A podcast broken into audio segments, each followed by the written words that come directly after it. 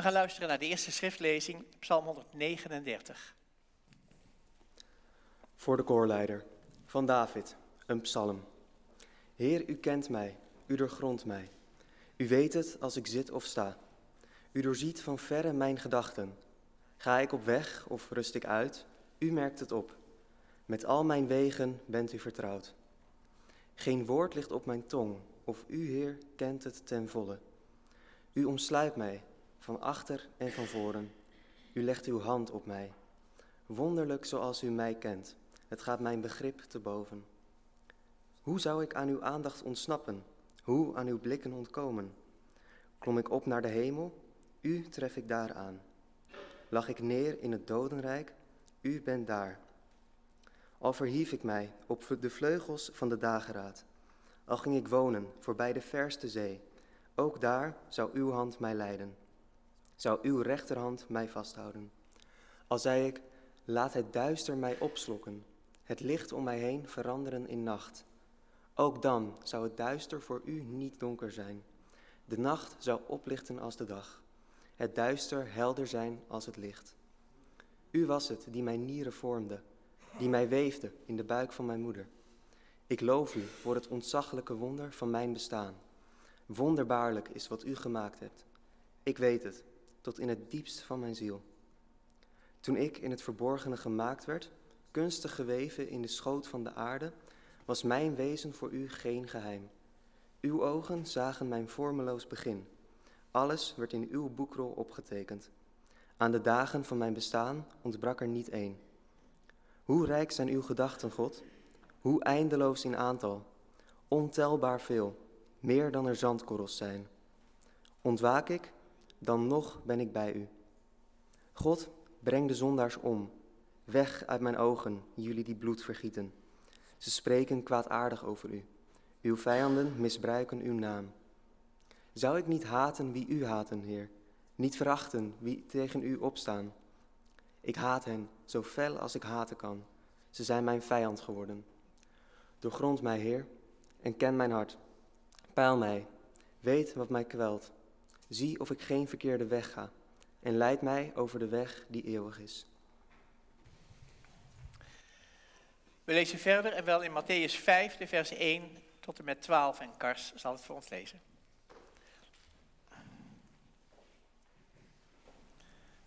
Toen hij de mensenmassa zag, ging hij de berg op. Daar ging hij zitten met zijn leerlingen om zich heen. Hij nam het woord en onderrichtte hen.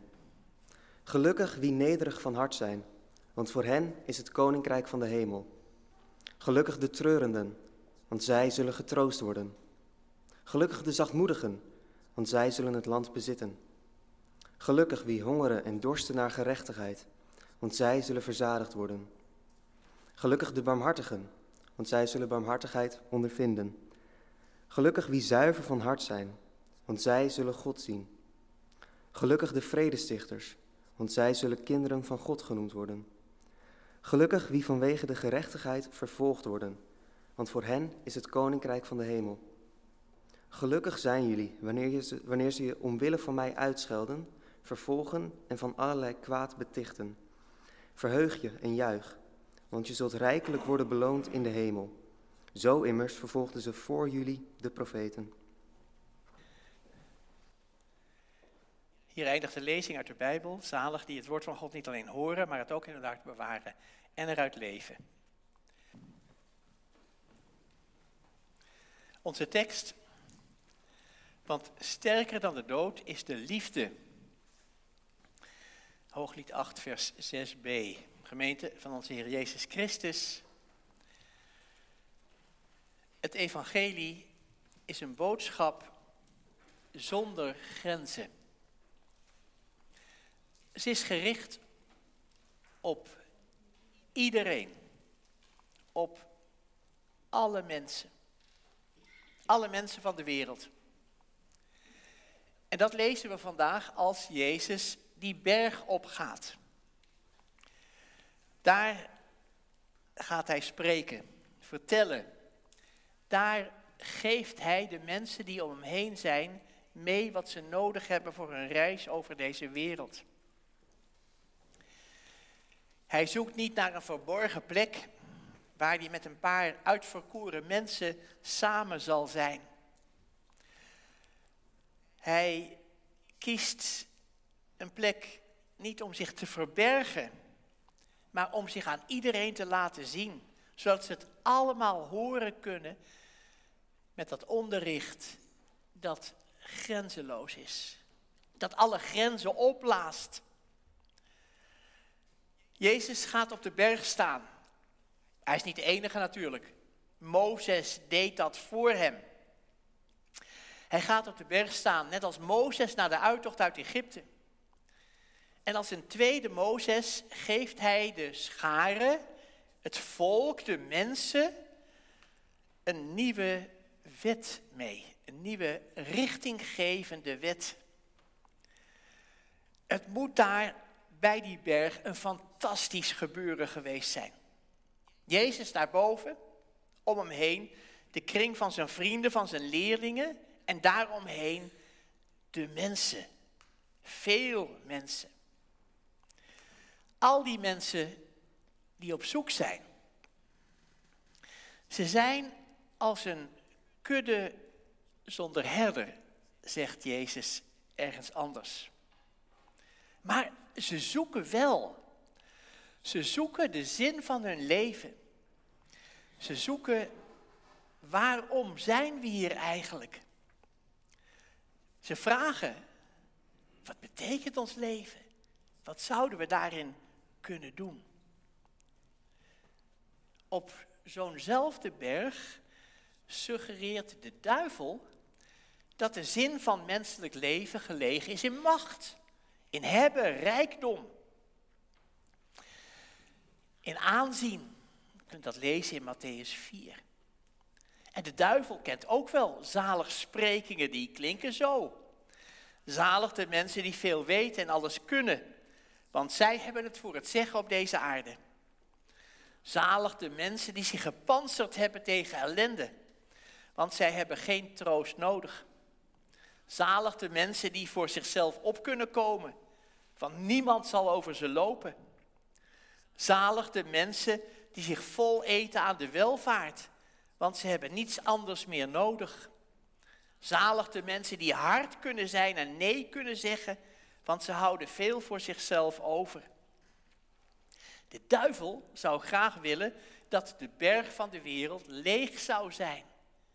Dan konden wij, konden wij hem vullen met eigenmachtigheid, met alles wat we zelf willen.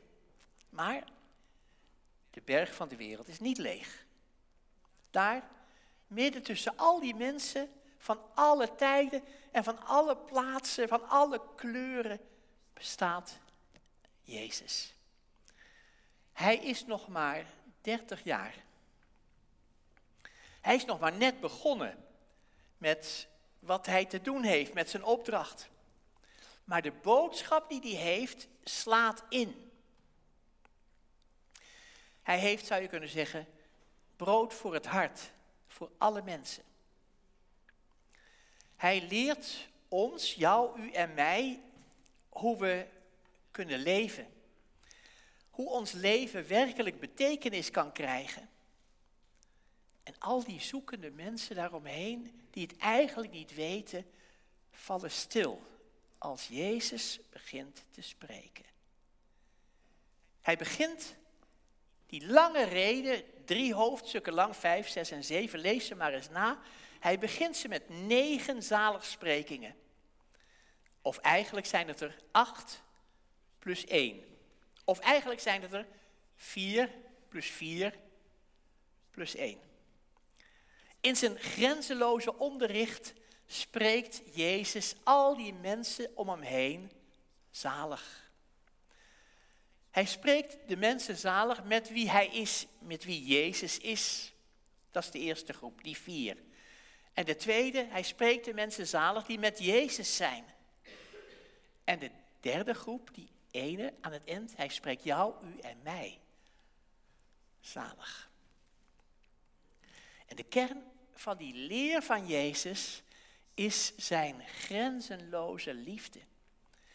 Onze, onze tekst uit Hooglied staat eigenlijk model voor het hele leven van Jezus Christus. Sterker dan de dood is de liefde. Als Jezus met de mensen in gesprek gaat, slaat hij niemand over. Hij maakt nooit, nergens en ook hier niet onderscheid. Hij zegt niet, jullie moeten beter zijn dan een ander, dan hoor je erbij. Hij zegt niet, vecht om vooraan te komen. Jezus staat daar en hij straalt Gods liefde uit. En zijn preek, zijn prediking, zijn verhaal, wat hij te zeggen heeft, roept mensen van alle tijden op. Oefen die liefde. Geef die liefde door. Want sterker dan de dood is Gods liefde. Jezus zegt negen keer Makarios. Makarios is het Griekse woord dat we hier lezen. Zalig betekent dat, gelukkig zou je ook kunnen zeggen. Hij zegt dat tegen mensen.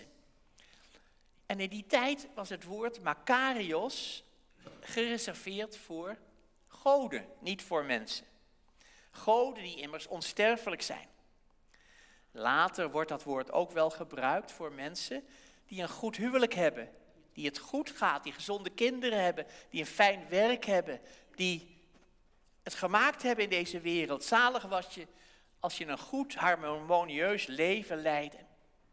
En hier draait Jezus alles om. Zijn onderricht is totale omkering. Zalig ben je niet als je al het goede hebt. Zalig ben je als je hunkert naar het goede. Als je verlangt naar het goede. Eerst spreekt Jezus die mensen zalig die lijden aan het tekort in deze wereld. Mensen die Jezus brood nodig hebben om hun leven vol te kunnen houden. Armen van geest, zegt Jezus.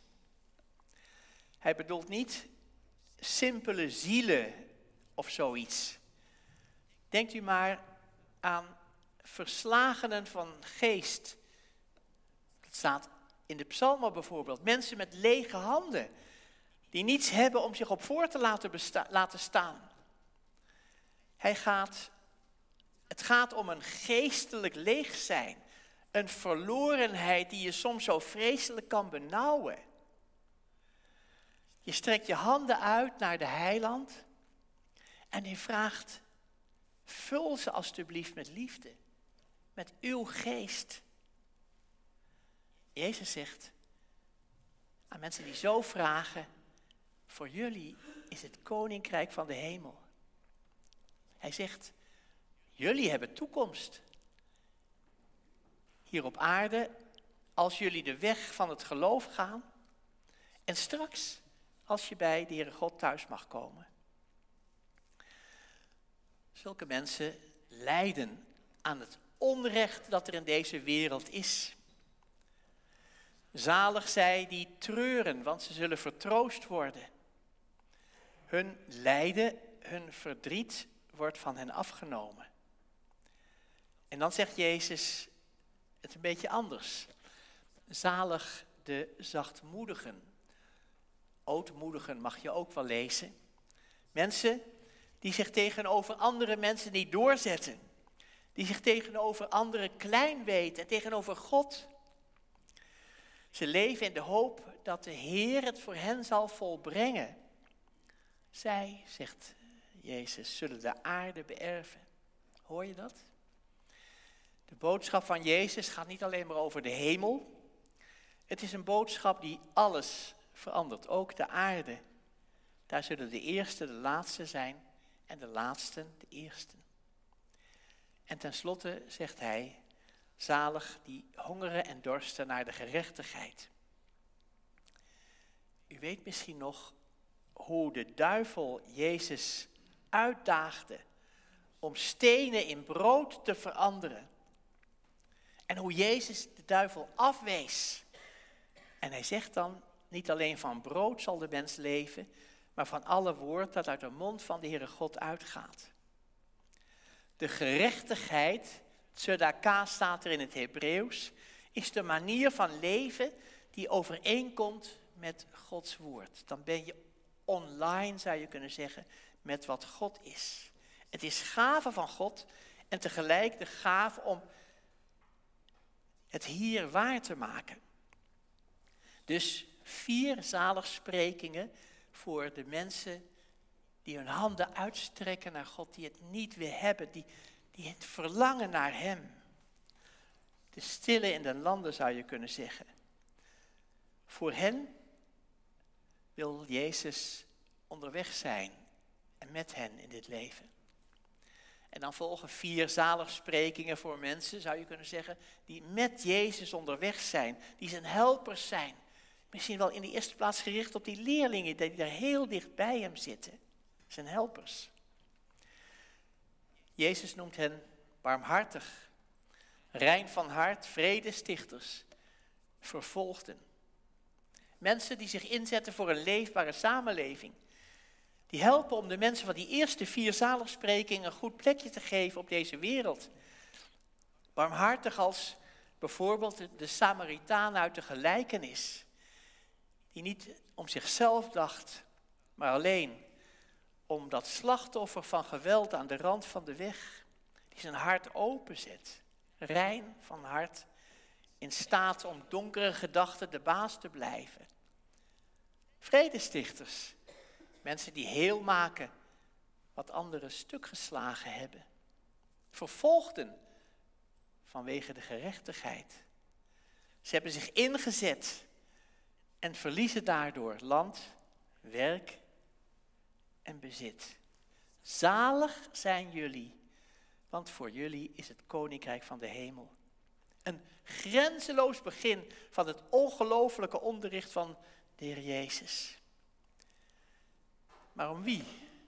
Om wie gaat het nu eigenlijk als Jezus spreekt?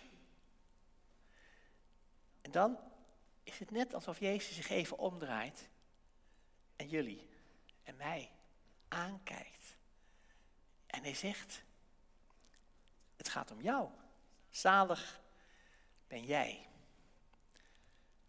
En ik denk, oh, ik ben dus de mens die Jezus nodig heeft. Ik moet me realiseren dat arm van geest een soort levenshouding is.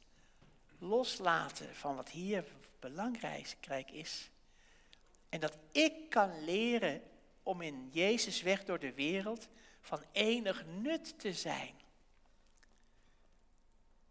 Ik weet opeens, hij wil mij inzetten om dat grenzeloze van zijn liefde door te geven. In barmhartigheid, in reinheid, in vrede. Want hoe zouden de mensen het anders te weten komen? Als jij, u en ik onze mond houden, hoe zou het doorgegeven kunnen worden? En daarover gaat die negende zaligspreking. Die is heel direct en ook heel persoonlijk. Hij is gericht naar jou en aan u en aan mij. Zalig zijn jullie als jullie doen wat ik zeg. Ook al kost je dat veel. Hij zegt, ga maar figuurlijk op die berg staan en zeg het me maar na. Leef het me maar na. Dat is de grenzeloze opdracht die Jezus jou, u en mij geeft. Grenzeloos in onze eigen leefwereld. Grenzeloos in deze wereld die God geschapen heeft en ons in handen gelegd heeft. En weet u, dan worden die zaligsprekingen soms heel concreet. Ze nemen de vorm aan van een kapot gebombardeerd huis in Syrië, een kerk waar je niet meer kan kerken, om maar wat te noemen, te midden van duizenden andere voorbeelden. Ze nemen de vorm van een weeskind, geen ouders meer, alles verloren, weggevlucht uit haar land, weg van verwoeste akkers en dood en verderf. En ze kijkt jou, u en mij aan. Hoe moet ik verder? Zo komt Jezus' grenzeloze opdracht ook tot jou, u en mij. En dan mogen we aan het werk. En weten dat het niet te vergeefs is. Want sterker dan de dood is de liefde. Amen.